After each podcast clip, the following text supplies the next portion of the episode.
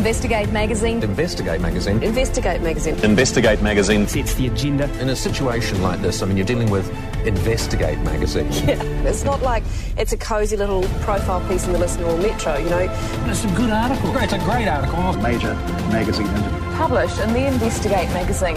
If you look at his track record, a lot of the stories that come out in the Sundays or um, in, the, in, the, Daily Herald and so forth are from And welcome back to Coast to Coast. Ian Wishart is an investigative journalist, a network television reporter, news director, and former number one rated national talk show host in New Zealand and very sought after international talk show guest. Ian, welcome to Coast to Coast. How are you, sir? Hi, I'm Ian Wishart, and this is Talking Matters, a show that goes beyond the headlines, tracking the cultural pulse of the country and the world.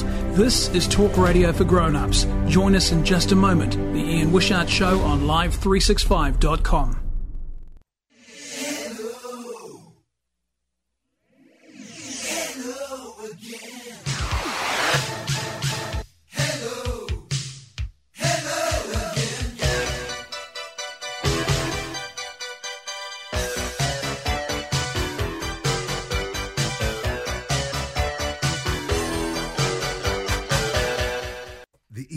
Show on Live365.com. Talk radio for grown-ups. Hello, folks. I'm Ian Wishart. This is the Ian Wishart Show on Live365.com. I hope you're having a uh, fascinating time and a great time wherever you are. This is uh, it's been a while since I've been broadcasting on this uh, station. We've got a lot of uh, recorded um, uh, broadcasts playing, but uh, we're going to do some more live shows, and so this is kicking off that series.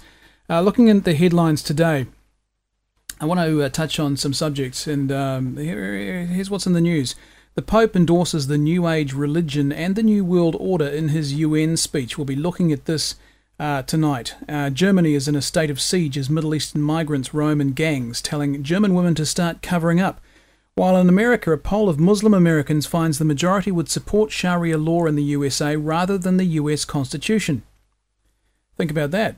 And it's something out of science fiction movie Minority Report, but it's real. Police pre crime units in the USA are targeting people before they even commit the crime. Find out more about all this in just a moment. Later in the show, Thin Ice documentary review. This is the uh, climate change documentary Thin Ice. It's been put out by Victoria University of Wellington, New Zealand, and Oxford University in the in the UK. Uh, I got a chance to see this documentary uh, this week. I'll be giving you my review of that documentary. In my my view, it's uh, propaganda in the extreme. But I'll tell you more about that in just a moment uh, after the um, after the break. Uh, also, looking tonight, NASA are due to make a major announcement Monday about a discovery on Mars. Speculation about what that could be. We'll look at that. And from academia, two fascinating studies. One you've got to listen to if you're a fidget, and the other one, uh, if you use your uh, smartphone to track your, your better half and find out what they're up to, you're not alone. An Australian survey fa- finds the majority of um, teenagers and, and young people believe it's ethical to track their loved ones with technology without their consent. So we'll look at all of these things and more in just a moment. More stimulating talk radio. The Ian Wishart Show on Live365.com. Talk radio for grown-ups. Imagine that peace of mind begins with comfort. On Stressless, the world's most comfortable recliner from Danske Möbler. Feel how you completely relax as the chair responds to the slightest movement of your body. The neck and lumbar support is outstanding, and the luxuriously soft leather oozes cozy comfort and warmth. Take our word for it and try one, because feeling is believing. Stressless, the innovators of reclining comfort exclusive to Danske Möbler. He's been shot at, tear gassed, mugged, arrested, electrocuted, and almost assassinated. And he still keeps coming back for more punishment. With more lives than a cat, you're listening to Investigate Daily's Ian Wishart on Live365.com. Talk radio for grown-ups. Welcome back, folks. I'm Ian Wishart. This is Live365.com. I'm Ian Wishart. This is the Ian Wishart Radio Show, and uh, we're talking tonight about the uh, the Pope's visit to the United States, his address today to the United Nations, and uh, also a sermon preached at St Patrick's Cathedral in New York. Um, while the media have been going absolutely nuts about Pope Francis's visit to the USA. Uh, it has been part of a much bigger agenda that's been taking place. It coincides with the 70th anniversary of the birth of the United Nations back in 1945. And the United Nations had a particular agenda that it was set up to achieve, and uh, it's been working very long and hard on achieving that agenda. This week, it unveils what it calls its Agenda 2030, which is a plan to transform the world within 15 years by the year 2030. All member states of the United Nations have pre approved signing up to this uh, Agenda 2030 document. For those of you who are familiar with uh, Agenda 21, Agenda 2030 is Agenda 21 on steroids. It is a much bigger, darker version of Agenda 21, much more powerful. What it aims to do is it sets out 17 core goals, basically aim at, at ending world conflict, uh, creating world peace, ending poverty, all these fantastic things that um, you know you could only dream about. But it believes it can achieve them. However, to achieve those goals, there has to be global government. There is no other way the United Nations can do this, and that's why it has had all member states sign up to this agenda in advance. It is part of the rollout with the Climate Change Treaty in Paris later this year that uh, this uh, the legal framework for global government is being dropped into place by these series of agendas and uh, treaties that uh, are being thrashed out at the moment. And Pope Francis has played a key role in drumming up support. His speech at the United Nations today was big on the need for climate change action. Uh, the the world is uh, beyond redemption unless we act on climate change. He says we all have to pull together as one humanity and work towards a common goal, putting aside our national interests. Uh, these are the uh, the things that he spoke about at the United Nations. But it's also fascinating uh, to read between the lines. For those of you who've read my book Totalitaria, there are some intriguing uh, parallels because back in 1965, it was the 20th birthday of the United Nations, and the very first pope to speak at the United Nations was Pope Paul VI on October the 5th, 1965. In that speech, he pledged the allegiance of the Catholic Church to the United Nations, not to God, which you would expect from the Pope, but to the United Nations. He said the United Nations is the supreme organization on earth, and the Catholic Church throws its entire weight behind it, and its goals, and its dreams, and its ambitions. All of this is covered in the book Totalitaria. You can read the actual news reports from the time, the actual drafts, the, the transcripts of the of the speech, uh, and you can uh, see for yourself exactly what it says. The Pope Paul VI then gave, as a symbol of his allegiance, of the Catholic Church's allegiance to the United Nations, his uh, papal ring and a couple of other items of authority. And he gave that to uh, UN Secretary General U Thant, uh, who is a, uh, a New Age leader as well, New Age um, spiritual leader. And so there was something very, very symbolic about uh, what happened uh, in October 1965. So here we have that was the 20th anniversary. Here we have the 70th anniversary of the United Nations founding and Pope Francis addressing the United Nations as well and making very similar speeches saying basically the Catholic Church will be throwing its weight behind this plan for the New World Order. So, what did he actually say? Well, what was fascinating for those of you who have some sense of discernment and know how to read between the lines, you've got to know what to look for in these speeches because it's often carefully hidden. But one of the things, if you go to the transcript of Pope Francis's speech at the UN today, you'll find he mentions two people Thomas Merton and Dorothy Day. Both of these people are New Age Catholics. Uh, they were followers of what became now known as the Luciferian doctrine. It's a, it's a, a New Age movement founded in the 1870s, which became the um, founder of all the modern New Age movements, and it basically says that uh, Lucifer is the only true god of the planet. A lot of the UN honchos are heavily involved in this in this uh, crowd. Again, this is documented in the book Totalitaria. There is actually a uh, an altar underneath the UN General, General Assembly room uh, made of uh, iron ore and uh, set up by one of the first UN Secretaries General, Dag Hammarskjöld. And that altar is dedicated to Lucifer, the god of all, as they called him at the time. So you have this odd situation where the head of the Roman Catholic Church has pledged his allegiance to an organization which the only religious symbolism it allows in the uh, UN building is an altar to the to Lucifer of all people. It is highly, highly bizarre.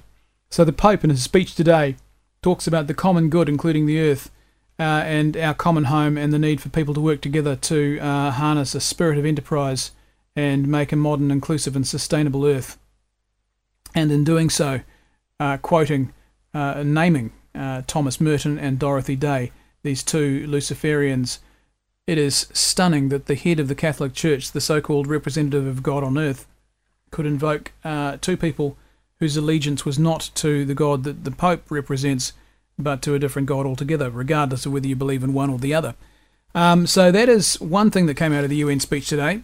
The other thing that came out of today's uh, papal visit to New York was his address to the St Patrick's Cathedral, and again, this has hit the headlines in uh, in uh, in New York, um, and, and bloggers particularly have picked up on this because Pope Francis said something very strange during his sermon at uh, St Patrick's Cathedral today.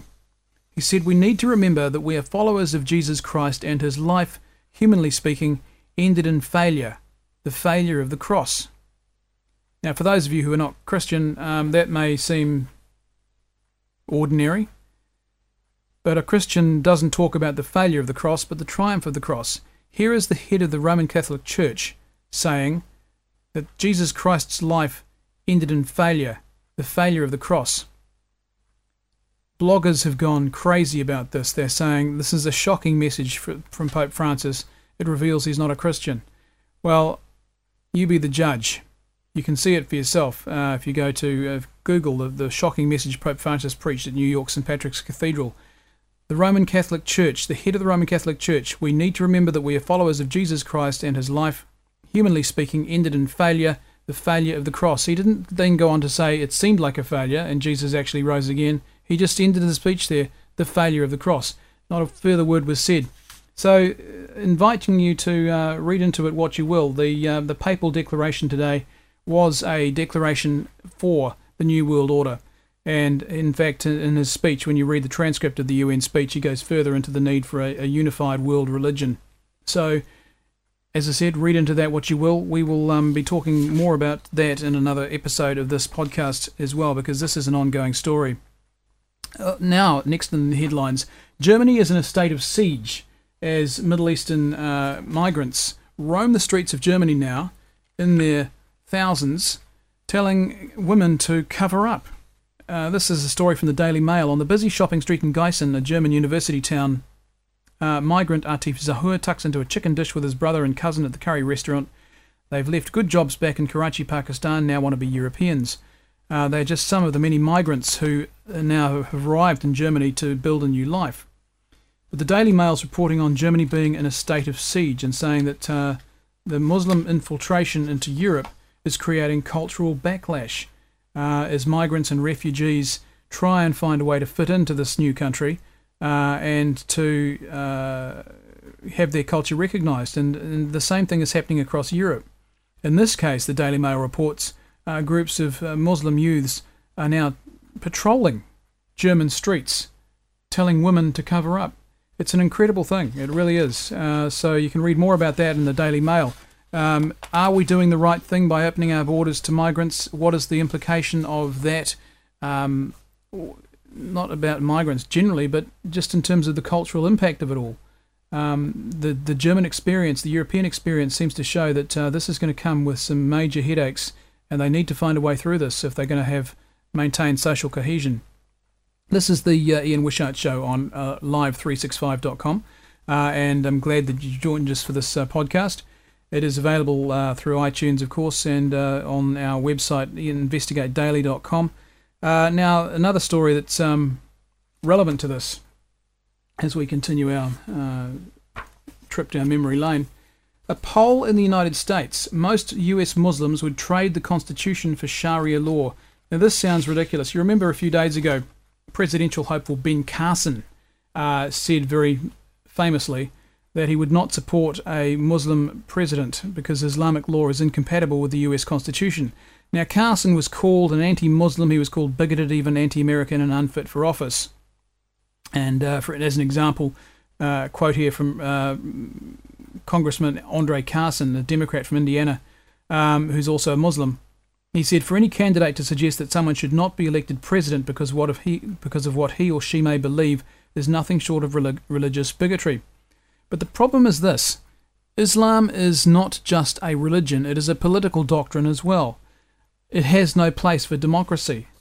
How do you have and how do you balance uh, the aims of democracy with the Islamic faith. If you read the Quran in detail, and if you're a Muslim, you believe in the, the authority of the Quran, it says that God's word is final, that the world is to be governed according to Sharia law. And interestingly enough, that's what this poll in uh, WorldNet Daily is reporting, but it's a, um, uh, a poll, I'll read it to you. There are now an estimated 3 million Muslims residing in the United States as citizens or with permanent legal status. A poll commissioned in May 2015 by the Center for Security Policy showed that 51% of American Muslims preferred that they should have their own Sharia courts outside of the legal system uh, and outside of the US Constitution. And nearly a quarter of American Muslims believe that the use of violent jihad was justified in establishing Sharia. That's a staggering claim. A quarter of American Muslims believe that the use of violent jihad is justified in establishing Sharia in the US. So that's something to think about as well. Later in the show, we will be um, uh, talking about pre crime units in the USA uh, targeting criminals before they commit crimes. This is straight out of Minority Report. We'll also look at the uh, Thin Ice documentary um, that I saw this week and NASA's announcement on Monday about a major discovery on Mars. So we'll be talking about all of those things in due course. I'll be back in a moment. This is Ian Wishart on RadioLive365.com. You're listening to Talking Matters, the Ian Wishart Show on Live365.com. Stimulating talk radio. 170 years ago, two huge sailing ships carrying 790 Scottish migrants set sail from Glasgow for far off New Zealand, carrying the hopes and dreams of the old country to the new. When they arrived four months later in a place called Auckland, they found themselves fighting for their survival in a strange new land, unable to return home. Most would never see Scotland again. Now, in the new book Our Stories, award winning journalist and best selling author Ian Wishart traces the history of the Scots who forged a new life and built a new country in the South Pacific. Our Stories, the most fascinating book you'll read this year, from Amazon or ianwishart.com.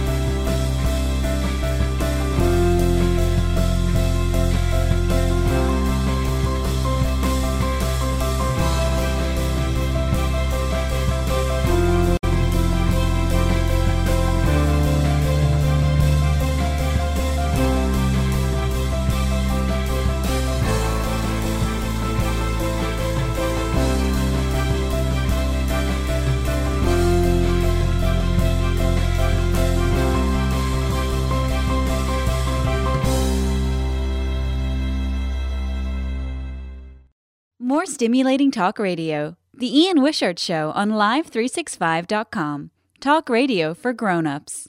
Welcome back, folks. I'm Ian Wishart. This is Live365.com, and uh, we are talking tonight about the things that are in the news today. And uh, one of the things that's popped up is, of course, this whole climate change lark because of the um, papal visit to New York and the uh, Agenda 2030 that's been announced this week, and the climate change treaty in Paris. Well, as part of the uh, worldwide sweep towards this, a group of climate um, change activists have put together a movie called Thin Ice, a documentary, uh, which they're peddling around uh, schools and around movie theatres as well.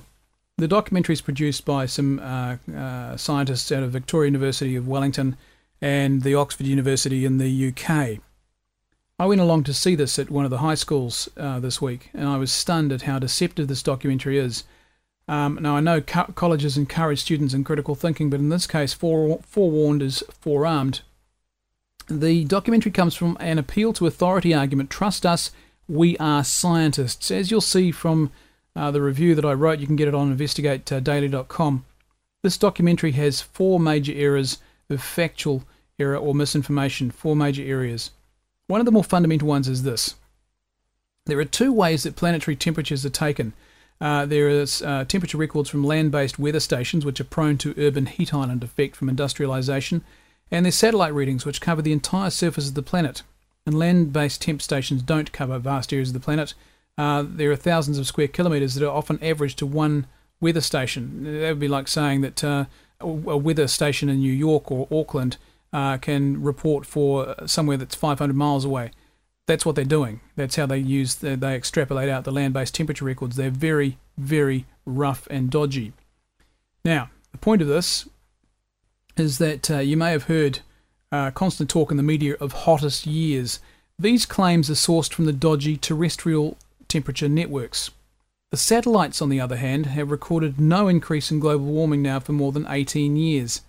Yes, 18 years. This is the so called pause in global warming that even the UN IPCC admits exists. It is the biggest talking point in climate science and has been since 2012. Um, the makers of the documentary pretend that no pause exists. It's a de- deliberate ploy to propagandize to unwitting students.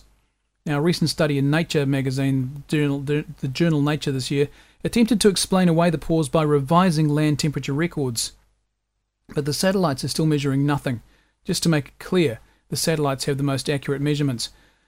Another fundamentally misleading part of the documentary that I saw was it showed the warming on the West Antarctic, uh, West Antarctic Peninsula and its ice sheet. It uh, showed penguins walking on dry land, and the claim was made that uh, human CO2 emissions have caused West Antarctica to, to warm up uncontrollably, and that all the ice is melting and breaking off as a result. No mention is made in the documentary of the discovery of a massive, currently active volcanic field under the ice. Volcanoes under the ice sheet. I'll say it again volcanoes under the ice sheet, exploding under the ice sheet. And it is acknowledged as the primary cause of melting, not just some melting, the primary cause of melting in peer reviewed scientific studies, which I quote in my uh, review on investigatedaily.com. You can also see it on my uh, Facebook page, Ian Wishart. The documentary makers tried to tell the student audience that the volcanoes under the ice were irrelevant. Seriously? I mean, seriously? Give me a break. This is just absolute rubbish. Geothermal heat is the primary cause of melt under the West Antarctic ice sheet. If you get if your kids come home and say they've watched a climate change documentary called Thin Ice, get that review and read it to them because the Thin Ice documentary goes into a whole lot of other areas that I cover in my, my major review. It's uh, about four or five pages long. And you can read it for yourself at investigatedaily.com. Uh, it is a staggering piece of propaganda. It is the most dishonest climate documentary that I've seen in a long time, in fact, since Al Gore's Inconvenient Truth. So that's my thoughts on that. Avoid thin ice like the plague.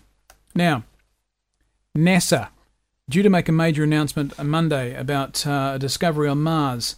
Headline in the Independent newspaper in Britain uh, right now Mars mystery solved. NASA prompts speculation with promise of major announcement. Uh, the possibility of water on the red planet. Now, this announcement isn't going to take place until uh, Tuesday morning New Zealand time, 4:30 p.m. Monday, in the UK. Uh, and the US Space Agency said it would be announcing a major science finding regarding the red planet, uh, 11:30 a.m. Eastern Daylight Time in the US. It'll be broadcast live on the NASA website. Um, there is much speculation that the mystery to be addressed is the phenomenon known as recurring slope lineae, the dark tendrils observed on the planet's surface during warm seasons, which it is speculated is evidence of water. So we will find this out on Monday or Tuesday morning New Zealand time, Monday the rest of the world, and uh, it'll be fascinating to see whether there is in fact water running on Mars at various periods.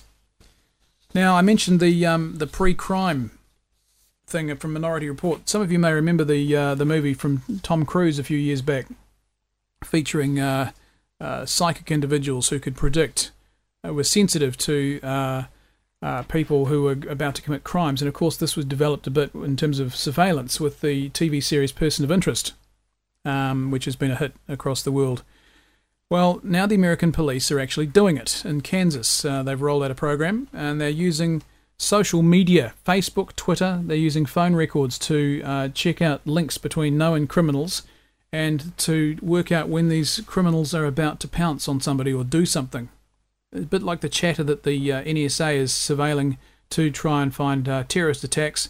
Local police authorities are now trawling through your social media records uh, to find out exactly the same information at a local criminal level. Just a, an example of, of how the how the world has changed and how we no longer bat an eyelid at these intrusions on our privacy. And uh, speaking of that, uh, as we uh, move through this uh, this show, um, a fascinating study out of Australia, survey. Young people think it's okay to track your lover, survey says. An Australian survey of people aged 20, 16 to 24 suggests the world can't end soon enough, and almost half said tracking their partners using technology is just fine. Uh, you know, the article in the um, Australian uh, Sydney Morning Herald, I think it is, says uh, the one you love has left their phone on the coffee table and gone out to the store. You know the password, you go in, you find things, or you don't. But is the relationship ever quite the same again? For many young people, that doesn't matter. The survey, whose results were unveiled Thursday, suggests that 46% of Australians think it's acceptable to some degree to track significant others using technology without their consent. Have you ever done that? Have you installed tracking software on your partner's uh, smartphone? Have you used uh, Google Android Device Manager to locate them uh, when they're missing or they're, they're somewhere and you just want to find out where they are? Um, do you do it with your kids? Maybe it's the generation that we've grown up with technology that uh, we just think this is normal. Well, apparently, apparently they do. Um, a majority uh, of 16 to 24 year olds in Australia believe it's perfectly acceptable to track uh, their significant others without their consent. Fascinating to know. Fascinating to see what uh, other people's reactions to, to that are. I've posted a, uh, a link to that story on my Facebook page at Ian Wishart on Facebook, and you can um, leave your comments there if you wish. Uh, the other study, um, just before we close off for the uh, for the time, is about uh, fidgeting. And uh, if you're a fidget, apparently you're going to live longer. A new study published in the uh, in the UK shows that people who fidget are less likely to die than people who don't fidget. And the reason for this they looked at 13,000 women aged between 37 and 78, and they participated in what's called the University of Leeds UK Women's Cohort Study. Now, this is a study of women throughout their lives, uh, and it follows what they do and how they eat and what they what they work at and what sort of exercise they get. And it found they tracked women between 1999 and 2002, and then followed them for an average of 12 years. So that takes it up to 2014 in most cases. After adjusting for other lifestyle factors, the researchers found that women who sat sat for seven or more hours per day were 30% more likely to have died from any cause than women who sat for five hours or less. In other words, the longer that you sit at an office job, the more likely you were to die. And the difference was if you sat for five hours or less, you had a lower risk of dying.